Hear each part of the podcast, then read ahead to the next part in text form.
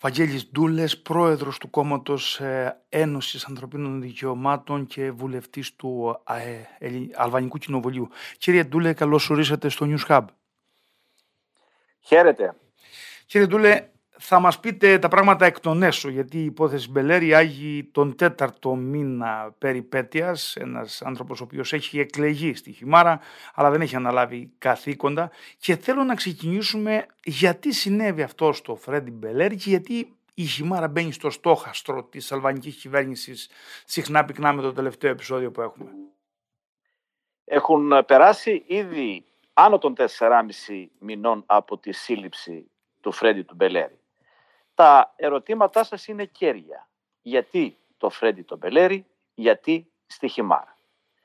Όπως όλοι γνωρίζετε, στη διάρκεια του κομμουνιστικού καθεστώτος επιβλήθηκε αυθαίρετα μια γεωγραφική περιοχή περιορισμένη στα 99 χωριά, στην οποία αναγνωριζόταν η ύπαρξη της εθνικής ελληνικής μειονότητας και γινόταν σεβαστά κάποια στοιχειώδη δικαιώματα. Η Χιμάρα δεν συμπεριλήφθη εντός αυτών των περιοχών από το κομμουνιστικό καθεστώς. Μετά το 1990 κατεβάλλεται μια συστηματική προσπάθεια τόσο από την κοινότητα των χυμαριωτών όσο και από την πολιτική εκπροσώπηση, την Ομόνια, το κόμμα της Ένωσης Ανθρωπίνων Δικαιωμάτων για την αναγνώριση της ύπαρξης τμήματος της εθνικής ελληνικής μειονότητας στην περιοχή της Χιμάρας. Κάτι που όλες οι αλβανικές κυβερνήσεις με τον ένα ή τον άλλο τρόπο αρνιούνται να παραδεχθούν. Διοικήσαμε το Δήμο της Χιμάρας και σε προηγούμενες θητείες, όπως το 2003 με το 2007, το 2007 με το 2011, οι οποίες ήταν και αυτές στο στόχαστρο των αλβανικών κυβερνήσεων.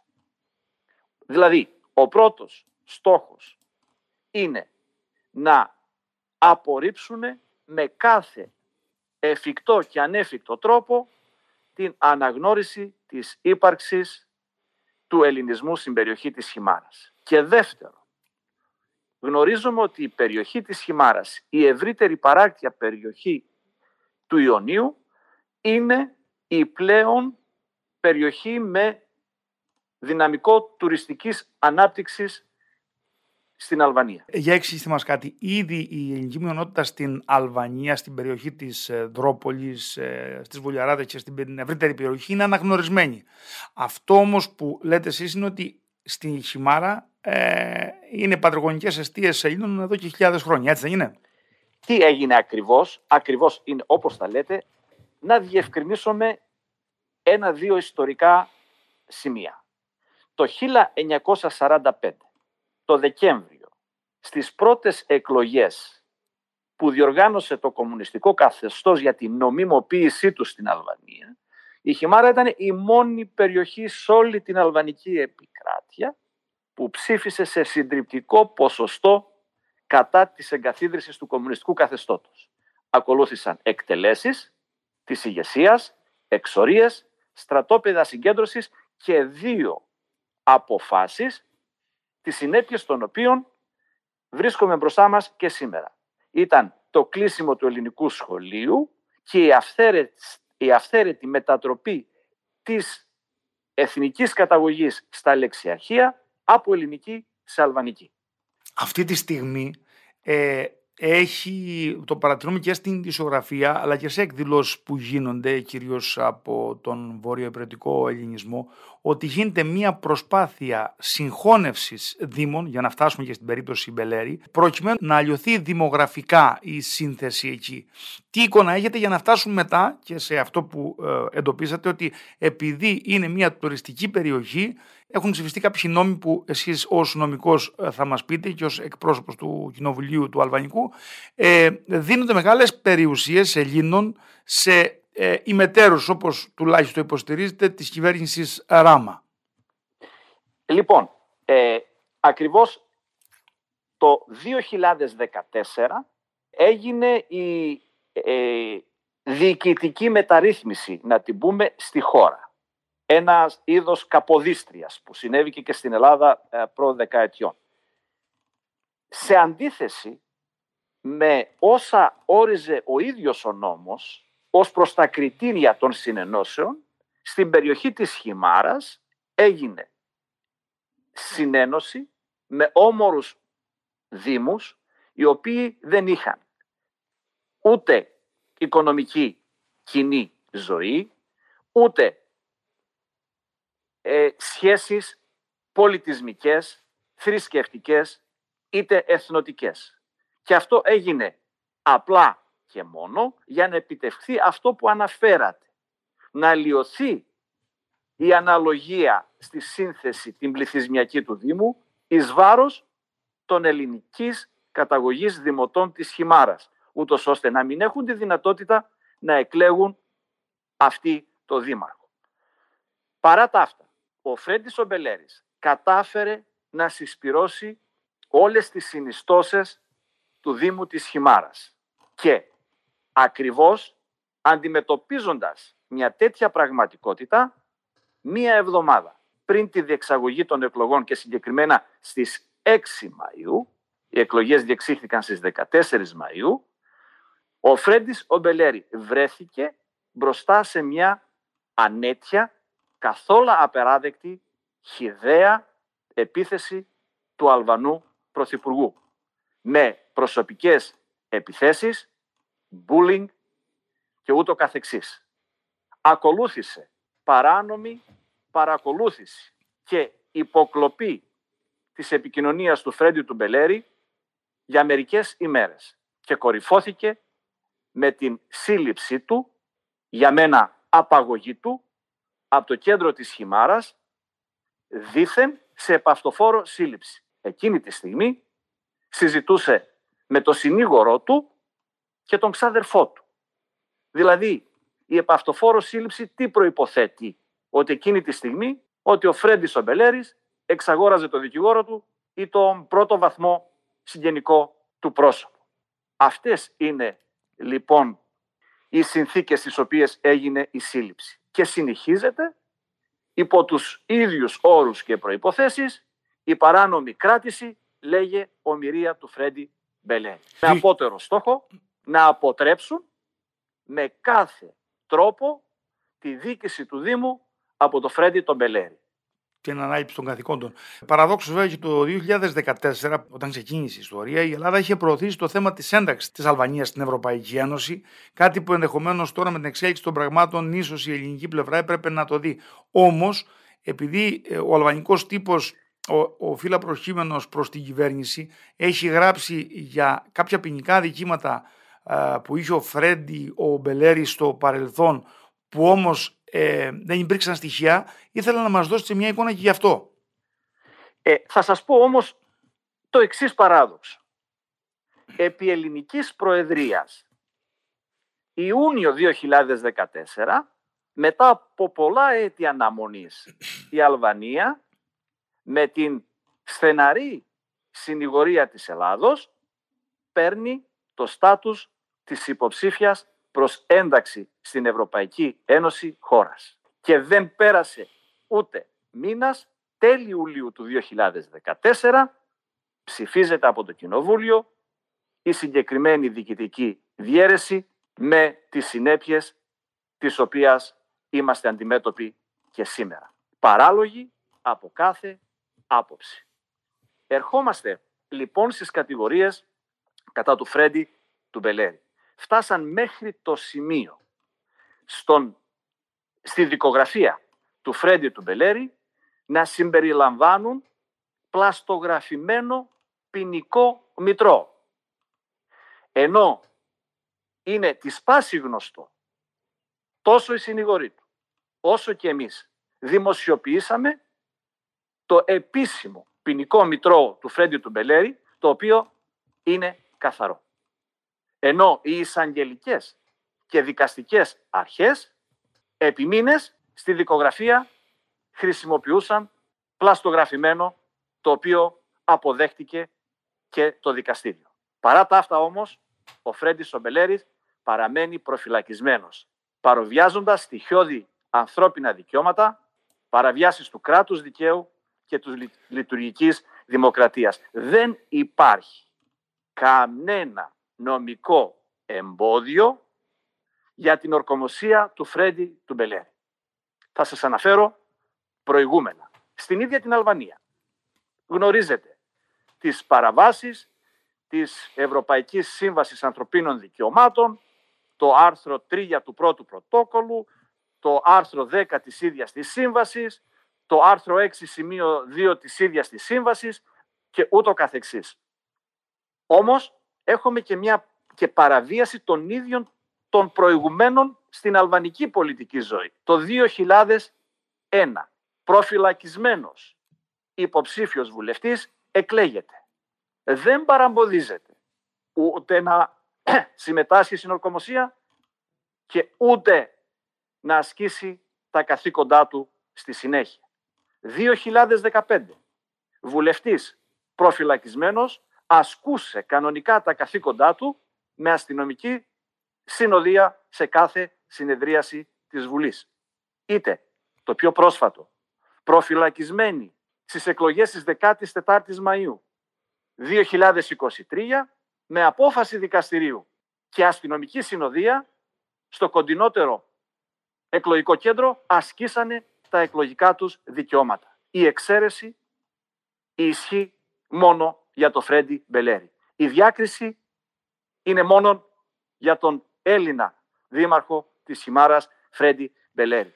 Αντιλαμβάνεστε λοιπόν ότι δεν υπάρχει κανένας νομικός λόγος να παραμένει κρατούμενος ο Φρέντις ο Μπελέρη. Δεν υπάρχει κανένα νομικό εμπόδιο να περιμένει μακριά από την άσκηση των καθηκόντων του ο Φρέντις ο Μπελέρης. Είναι πολιτική υπόθεση, είναι πολιτικός κρατούμενος, είναι στόχος του Αλβανού Πρωθυπουργού, ο οποίος τον θεωρεί εμπόδιο στα δόλια σχέδιά του για την αλλίωση του ιδιοκτησιακού καθεστώτος στην ευρύτερη παράκτια περιοχή του Ιωνίου, εις βάρος των νόμιμων ιδιοκτητών ως επιτοπλίστων ελληνικής καταγωγής κατοίκων και υπέρ των πελατειακών συμφερόντων του ιδίου και της κυβέρνησής του. Ας να σας πω και ένα παράδειγμα συγκεκριμένο. Ναι, ναι, παρακαλώ. Ε, λίγο πριν τις εκλογές, το Υπουργικό Συμβούλιο του Αλβανού Πρωθυπουργού ενέταξε στην κατηγορία των στρατηγικών επενδυτών το σύζυγο της πρώην Υπουργού Εξωτερικών, μέχρι προ... τριών εβδομαδών Υπουργού Εξωτερικών, της κυρίας Τζάτσκα, με την ψήφο και της ίδιας την Τζάτσκα. Και αυτή τη στιγμή συζητάτε η άρση της ασυλίας της στο συνταγματικό δικαστήριο. Οπότε μπορείτε να αντιληφθείτε το τι συμφέροντα κρατάνε το Φρέντι Μπελέρι προφυλακιστέο.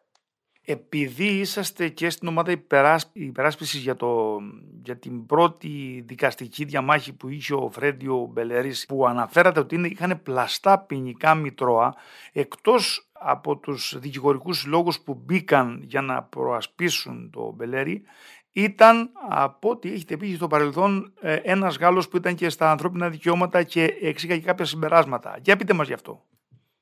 Ε, Βέλγος, ε, γαλλόφωνος Βέλγος, ο οποίος ε, έχει γνωστή δράση υπεράσπισης των ανθρωπίνων δικαιωμάτων. Ήταν ε, επί πολλά έτη και μέλος της ειδικής Επιτροπής των Ευρωπαϊκών, ε, της Ένωσης Ευρωπαϊκών Δικηγορικών Συλλόγων και σήμερα είναι ο πρόεδρος των Δικηγόρων Χωρίς Σύνορα.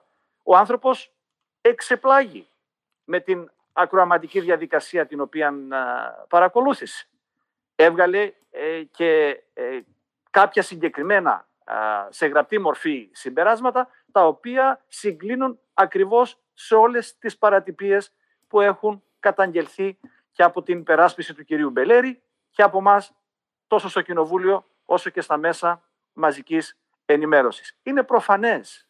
Ε, είναι πλέον ακόμη και ε, για μια εξωτερική ερασιτεχνική ματιά πάνω στην υπόθεση ότι έχουμε μία πολιτική υπόθεση.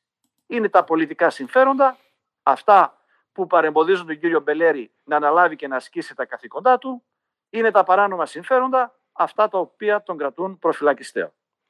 Επειδή όμως η ελληνική πλευρά ε, βοήθησε για την ένταξη της ε, Αλβανίας, την ενταξιακή πορεία μάλλον της Αλβανίας στην Ευρωπαϊκή Ένωση, τώρα Ε, πιστεύετε ότι πρέπει ε, ως αντίμετρο, γιατί εδώ είναι θέμα ανθρωπίνων δικαιωμάτων και κράτους ε, δικαίου, θα έπρεπε να, να πιέσει προς ε, αυτή την κατεύθυνση, δηλαδή ενδεχομένως και να, να, να βάλει προσχώματα ας πούμε, σε αυτή την ενταξιακή πορεία.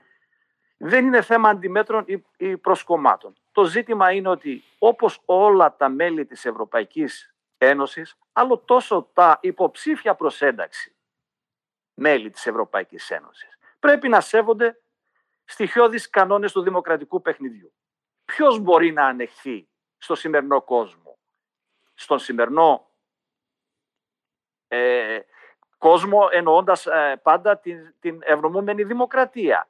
Να συλλαμβάνεις δύο μέρες πριν τη διεξαγωγή των εκλογών χωρίς στοιχεία και αποδεικτικά τον πολιτικό αντίπαλο. Αυτό είναι ένα επικίνδυνο προηγούμενο όχι μόνο για την Αλβανία, αλλά και ευρύτερα. Δηλαδή, η κάθε κυβέρνηση θα μπορεί να συλλαμβάνει τον υποψήφιο πρωθυπουργό δύο μέρες πριν τις εκλογές και μετά θα ψάχνει να βρει στοιχεία για να νομιμοποιήσει τη σύλληψη αυτή. Αυτά είναι απαράδεκτα.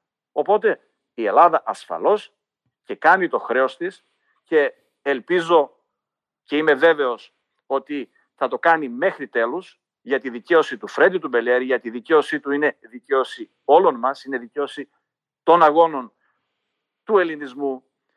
Αλλά από την άλλη πλευρά πρέπει η υπόθεση αυτή να γίνει της σπάση γνωστή, ούτως ώστε να καταγγελθεί δεόντως, να παραδειγματιστεί τόσο η αλβανική κυβέρνηση, όσο και ευρύτερα όλοι όσοι επιβουλεύονται τη δημοκρατία και τους κανόνες του δημοκρατικού παιχνιδιού. Κλείνοντας, ε, κύριε Ντούλε, θέλω να μας πείτε και το εξής. Πρόσφατα ο κύριος Κουλέβας ε, δημοσίευσε ένα άρθρο με την ε, απογραφή που γίνεται στην Αλβανία και παρέθεσε κάποια στοιχεία κρούοντας τον κόδωνα του κινδύνου για το πώς, ας πούμε, ε, πόσους Έλληνες αναγνωρίζει το αλβανικό, η αλβανική κυβέρνηση ε, στην επικράτειά της παρουσίασε μια έρευνα που λέει ότι το κομμουνιστικό καθεστώς είχε κάπου 60.000 αναγνωρίσει, όμως ε, και η Ομόνια ε, και η Αλβανική Εκκλησία την έκριναν άκυρη γιατί λένε ότι δεν μπορεί να, είναι ε, κάτω από 280.000 το ποσοστό και με αυτό, ήθελα να μας πείτε δύο λόγια γι' αυτό, και μάλιστα ενθάρρυνε τον κόσμο να δηλώνει θρήσκευμα και εθνικότητα για να γίνει ακριβής η καταγραφή. Θέλω να κλείσουμε. Λοιπόν, ε, χθες είχα από την αίθουσα τύπου της Βουλής μια συνέντευξη τύπου με όλα τα ΜΜΕ ακριβώς για αυτό το θέμα. Η διαδικασία της απογραφής στην Αλβανία είναι μια πολύπαθη διαδικασία. Στις δύο προηγούμενες, μετά την πτώση του ολοκληρωτικού καθεστώς απογραφές, το 2001 και το 2011, και οι δύο απέτυχαν παταγωδός στο να ε, δώσουν ένα αποδεκτό αποτέλεσμα ως προς τα μεγέθη των θρησκευτικών κοινοτήτων και των εθνικών μειονοτήτων στη χώρα. Δεν υπήρξε βούληση να γίνει κάτι τέτοιο. Το 2001 δεν συμπεριλήφθησαν λύματα στο ερωτηματολόγιο σχετικά με την εθνική καταγωγή, τη μητρική γλώσσα και το θρήσκευμα. Το 2011 ε, ψηφίστηκαν την τελευταία στιγμή τροποποιήσεις στη σχετική νομοθεσία, οι οποίες επέβαλαν ακόμη και πρόστιμο εάν μετά τη διασταύρωση στοιχείων που θα δηλώνονταν από τους πολίτες στο, στη διάρκεια της απογραφής και διασταυρώνονταν μετά με τελεξιαρχία, δεν υπήρξε αντιστοιχεία τότε ε, συνεπαγόταν επιβολή προστίμου χιλίων δολαρίων. Απαράδεκτη διαδικασία, γιατί αυτό είναι το νόημα της απογραφής, να δηλώσει ελεύθερα ο καθένας την ταυτότητά του, την εθνική πράγμα που δεν έχει συμβεί στη διάρκεια του κομμουνιστικού καθεστώτος. Και ερχόμαστε λοιπόν στην υποδιεξαγωγή σήμερα απογραφή. Είναι η δεύτερη εβδομάδα, θα διαρκέσει συνολικά έξι εβδομάδες η διαδικασία της απογραφής και παρεωτηρούνται σοβαρότατες παρατυπίες. Δεν ερωτώνται οι πολίτες, έχουμε συγκεκριμένες καταγγελίες από πολλές περιοχές της χώρας, στις οποίες δεν ερωτώνται οι πολίτες για την εθνική τους καταγωγή. Γιατί; Γιατί η νομοθεσία λέει ότι είναι προαιρετική η απάντηση του πολίτη στα ερωτήματα της εθνικής καταγωγής, του θρησκεύματος και της μητρικής γλώσσας. Ενώ από πολλούς απογραφείς ερμηνεύεται κατά δόλιο τρόπο ότι είναι οι ερωτήσεις προαιρετικές. Όχι. Είναι υποχρεωτικό από τον απογραφέα να θέσει τα ερωτήματα, είναι προαιρετικό για τον πολίτη να απαντήσει ή όχι. Λοιπόν, συμβαίνει αυτό μαζικά, ούτως ώστε να μην δηλώσουν οι πολίτες την εθνική τους καταγωγή, το θρήσκευμα και τη μητρική γλώσσα. Όπως άλλες περιπτώσεις όπου ο απογραφέας αυθαίρετα, χωρίς να νομιμοποιείται από τις αρμοδιότητες βάση νόμου που έχει, να μην εγγράφει μέλη μιας οικογένειας με το πρόσχημα ότι εκείνη τη συγκεκριμένη στιγμή δεν βρίσκεται στην οικία.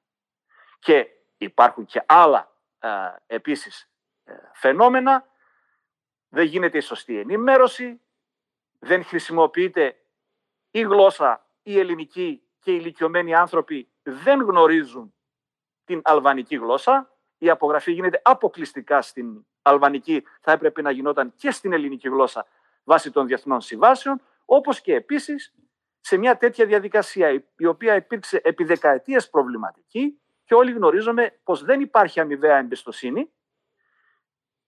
Η, χρηση... η... η...